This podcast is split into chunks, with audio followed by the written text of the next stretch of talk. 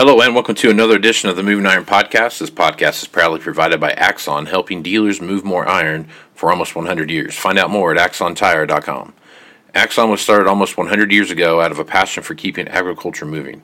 It's that same passion that drives them today. With a vision for a better experience for both farmer and dealer, they set out to create a better way to move more iron. When you partner with Axon, you get immediate access to a full range of products and solutions designed to meet the complex needs of today's grower. Axon carries all major brands and sizes of tires, wheels, and tracks. From custom colors and sizes to fully customized wheels, you can have the solution for virtually any problem today's farmer is trying to solve. To find more or become an Axon dealer, please visit axontire.com. Moving higher in the 21st century. Hardworking people working hard for you and me. Time and time again. Through the years, you'll find. Moving. Hello and welcome to Moving Iron Podcast. Marcus Chip Youngler. This edition of the Moving Iron Podcast is brought to you by Axon Tire, helping dealers move more iron for the past 100 years. For more information, go to axontire.com. Also, Tractor Zoom delivering insights. If you're looking for a great place to see what's going on in the auction marketplace, use Tractor Zoom's Iron Comps 500 individual auction houses that report daily as to what's going on out there, and you can start to see trend lines develop. If you're interested in using that product, use Moving Iron at checkout and get yourself a discount. Also, Arrow CRM. If you're looking for a great tool to help your salespeople sell more stuff, check out Arrow at heyarrow.com. Chip is with Blue Reef Agri Marketing out of Morton, Illinois, and Chip's nice enough to come on a couple times a week to talk about what's been going on.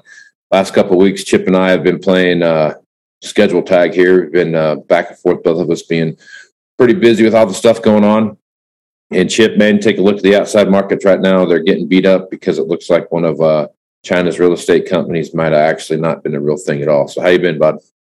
Yeah, doing well, Casey. It's uh interesting morning to talk here after a couple week uh, break of uh, you know a lot of travel and each of our schedules kind of not coinciding here, but uh, probably a good way to kick back off. We got harvest kind of picking up steam and the market's trying to figure out uh, are the yields as good as what the USDA has projected, and there's a high amount of variability, and that's what's kind of maybe getting some people thinking maybe that these yields are going to be a little bit disappointing. We had a a really hot um, dry end to the growing season in, in a lot of areas, uh, even here in the Eastern Corn Belt. And uh, so some some disappointment with some of these early corn yields, and that had you know a little bit of a of a bounce built into the markets in here, and then the outside markets, as you mentioned, uh, kind of kind of more in the driver's seat uh, late last week, and then today, this morning, there's uh, as you mentioned, a big uh, commercial and residential real estate company in China that announced uh, a week ago they've, they've got some financial problems. They're not going to be able to meet their bond payment, which I believe was scheduled for today, and they uh, officially missed that. So that in in my uh, econ 101 world, that's called a default. Yep. And it really has the the Asian markets and Chinese markets uh, really getting beat up, three to four percent losses here. it's spilled over right now. The uh, uh, the Dow Jones uh, futures are down 622 points. Uh, crude oil's down 180, so it's spilled over in just a kind of a general commodity contagion. The dollar's up a couple hundred points, and uh, that's all the excuse they need in the commodity world to sell this thing in the overnight. So they kind of beat things up again. You know, corn's down a dime, 10 and a half on the lows right now. Beans are down 13. Wheat's down eight. All the soft commodities, coffee, sugar, cocoa, getting beat up uh, on the lows right now. And so uh, that's what we're waking up to here uh, to start the week off. And, and I'm sure that will be some influence here. Um, it's the 20th of September on the 30th. Uh, so uh, next week, late next week, we've got the quarterly stocks report that's uh, going to be a potential market mover. That's going to give us the final old crop 2020 carryout figures. And so that's very a very tough uh, report to try to predict or project. There's a lot of volatility uh, in those uh, quarterly stocks reports, and and so that's going to be something along with harvest. It's eventually going to kind of stabilize this market and let people uh, you know realize that hey, even with big yields, we've got tight, tight stocks. But right now, the outside markets are are for sure overshadowing it, and yeah, I wouldn't say it's a crash, um, but it's certainly a little bit of a panicky feeling, and uh, certainly one of the biggest uh, corrections in the stock market that we've seen really for uh, for quite a while. It's not necessarily uh, unhealthy in a lot of ways, but uh, you know we're at uh, lows we haven't seen since July. Um, you know we've been kind of making new all-time highs. It seems like on a weekly basis in the stock market. So put a little bit of a correction in here, we'll see how uh, how far that takes us. And right now, it's uh, all eyes on the outside markets, and unfortunately, it's uh, we're highly correlated right now until something something whether that's the September stocks report or then the October crop report coming out here uh, in a few weeks on the 12th of October will give us uh, an even better feel for what yields are. So we may be uh, a little bit sloppy and volatile until we get some of these reports out of the way. Yep. So with the USDA um, coming out with what they had um, last month there uh, or earlier this month. I'm sorry with uh, with the report that came out in the September report, what that looked like. Um, all the all of the you know the whole all the traders and and and I'm trying to say here. Speak clearly, case. All right, start over here. All right, so with the the report earlier this month that came out, the trade is actually kind of putting all their eggs in the, in, in the one basket that basically everything east of Mississippi is going to save save the universe here when it comes to corn and beans. I guess as you take a look at what's going on right now with some spotty reports that I've gotten from from friends of mine that I've talked to um, out there, you know, they've either got it really really good or they're kind of so so. I mean, it's not like it's dismal by any means, but I've talked with several guys in Illinois where it's very spotty um, as far as what that the the the big numbers kind of look like, I guess. So I guess as you take a look at what's going on out there, Chip, what's your feel right now for um, kind of the eggs in all one in one basket approach to to the trade here? Yeah, that's probably a good way of putting it. Um, and I think the the key is going to come down to uh, kernel size and test weight, as as a lot of times it always does. In the September crop report, they just use kind of historical average uh, ear weights and and soybean pod weights. And then on the October report, they actually, um, you know, physically weigh them. And, and, so it's a much more accurate reflection. Here in the Eastern Corn Belt, um, it is highly variable. There are pockets that it's best ever. Um, you know, producers uh, 250, 260, 280 type field averages. But then there's also uh, areas, uh, we had a lot of disease, a lot of black tar spot, we had a lot of wind issues, uh, way more wind uh, downed corn than we've had uh, maybe in 10 years.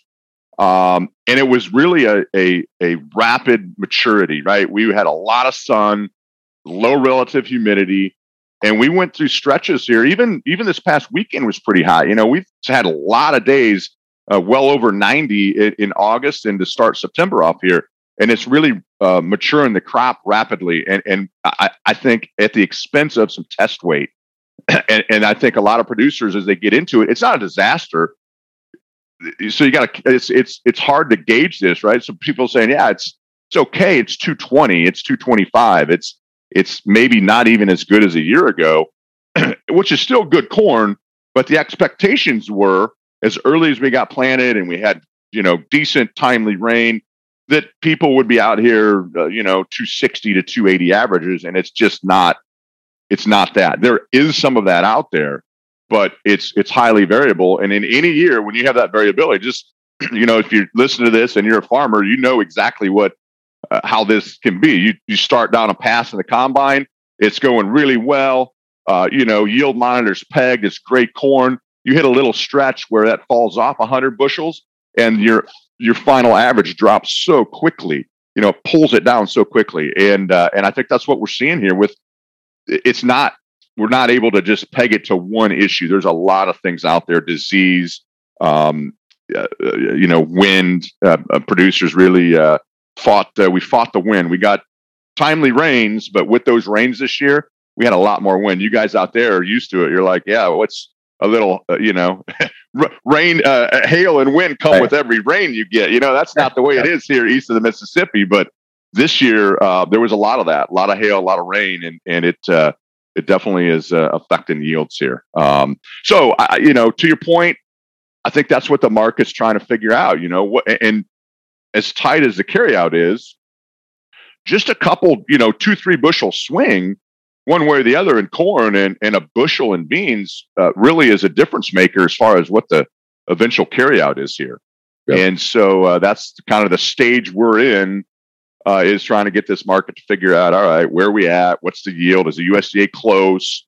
Or do they have to ratchet that down a little bit? And, you know, again, we got a couple big reports uh, on the 30th of that quarterly stock. So that'll tell us the, the final old crop carryout, which is you could probably argue could be a little bit friendly. There were, you know, right ahead of harvest in the days uh, and a couple weeks ahead of harvest starting here, there were ethanol plants that were bidding, you know, from a dollar ten to a dollar seventy over for old crop corn. So it, it literally kind of felt like we were out of corn almost. You know, all the elevators are, you know, there's no, there's no bushels around. Uh, all the bins are empty. Elevators are ready to go. Um, and so it's going to be interesting to see what that final carryout is for 2020. And then on October 12th, we kind of dial in that yield just a little bit more. And and so the next uh, what three or four weeks here, we're going to get a lot more information along with some additional harvest uh, information. And you know that that'll go a long way towards a kind of saying, all right, how low do we have to go for a potential harvest low, and b uh, how high are we going to go on our normal post harvest bounce?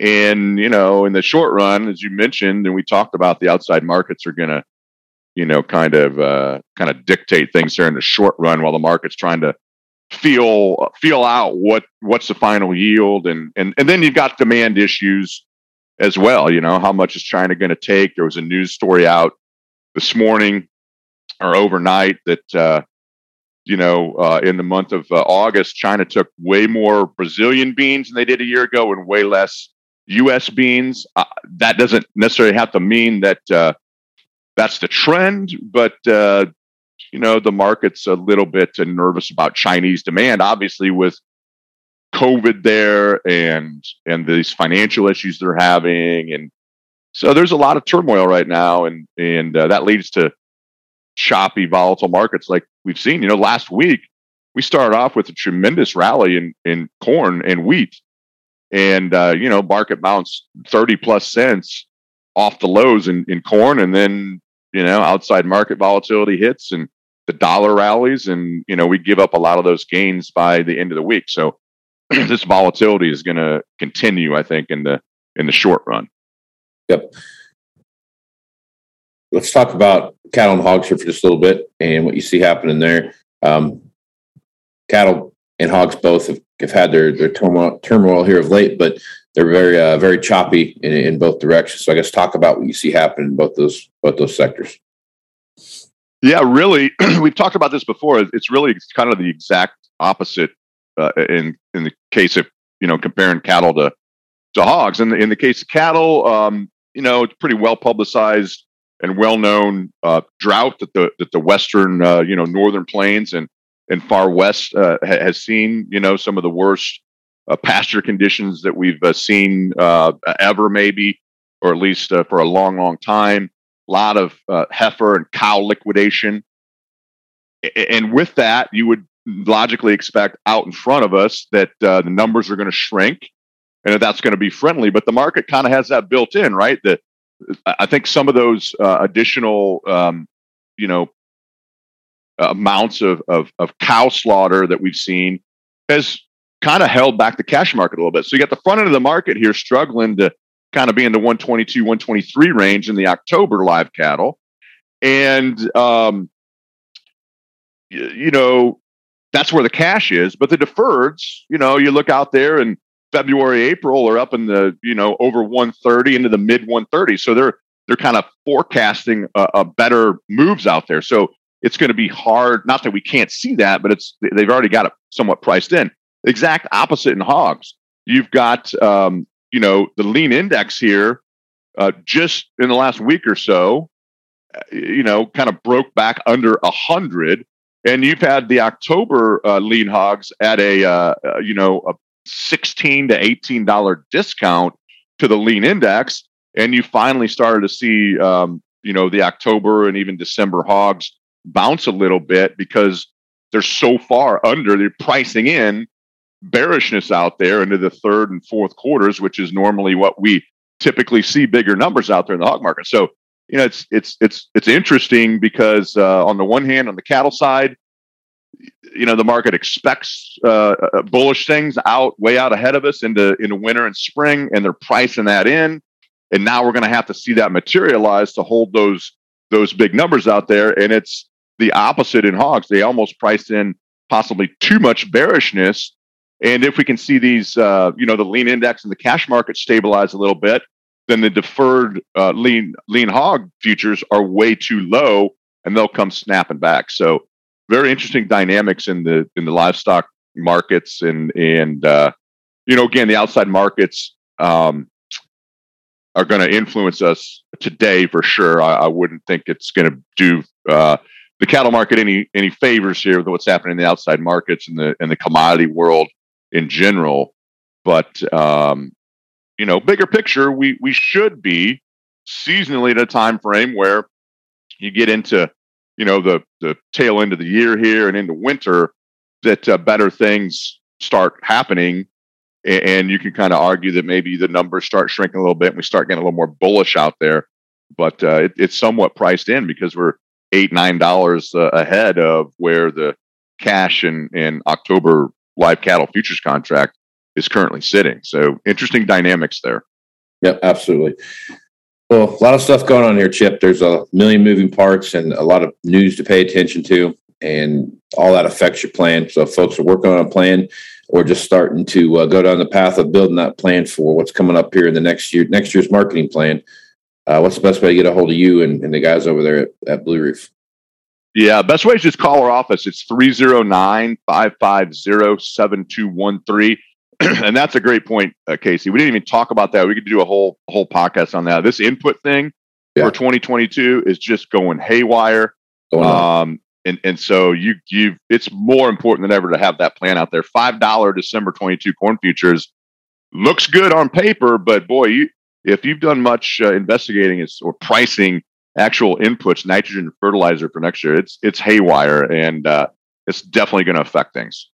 And the, the scary thing about that chip right now, I mean, it, it's crazy now. I can't imagine what it's going to be like come, you know, December, January, February timeframe. It, it just these these shortages and these uh, logistical challenges that we're having right now are just are just pounding everything that we have here in the United States as far as supply chain goes.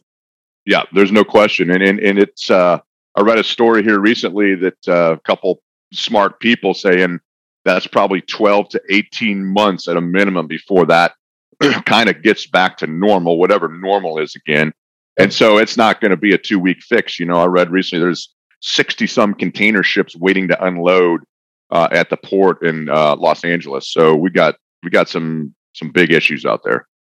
Yeah, we have some very big issues that we need to overcome, and uh, it's just about the time you think we saw the crazy thing about this. You know, like in, during during the shutdown, ag had a really good run. You know, we had we had a lot of good things happening. It feels like now we're kind of getting that backlash um, that a lot of other industries felt during the during the shutdown. So it's a it's a tough place to be right now, especially in it, like you said, it's twelve to eighteen months out, and you just got to pay attention to what you have and work on that plan. All you can do. Absolutely, and and having that plan is important. I really think it could really affect corn acres um, negatively, and and and maybe uh, negatively meaning less corn acres and possibly more bean acres. I, I have people in Illinois and Indiana already talking about that, right? On on good, you know, 230, 40 bushel corn ground. Hey, uh, you know, I'm going back to beans on this or more beans. And so if they're talking about it right now in the I states, this thing is it's we haven't even heard the last of it or, or, or even the start of it. So it's, it's definitely going to be something that uh, you want to plan for and be be nimble around as far as these inputs go. Absolutely. Well, thanks, Jeff, for being on the podcast, man. You bet. Talk to you soon, Casey. All right, great. I'm Casey Seymour with Moving Iron Podcast. Make sure you check me out on Facebook, Twitter, and Instagram. That's where you're going to find the latest editions of the Moving Iron Podcast. Also, go to movingironllc.com and you'll find all the latest editions of the Moving Iron Podcast, the entire cat, uh, catalog of the Moving Iron podcasts and blogs as well. So, with that, I am Casey Seymour, Chip Nellinger. Let's move some iron, folks. Out. You want to have a meaningful competitive advantage to help sell more equipment. Whether you represent the sales, parts, or management department of an implement dealership, there's a surprising amount of complexity when it comes to tire, wheel, and track technology. Let Axon worry about that so you can get back to supporting your customers. Axon has leveraged years of experience to create a streamlined process that gives you a proven path to help today's grower and sell more equipment. The roots of their organization go back almost 100 years to the invention of the rubber tractor tire. Supporting agriculture is the number one driver of Axon from product development through sales and service. To find more or become an Axon dealer, head over to axontire.com. Moving higher in the 21st century.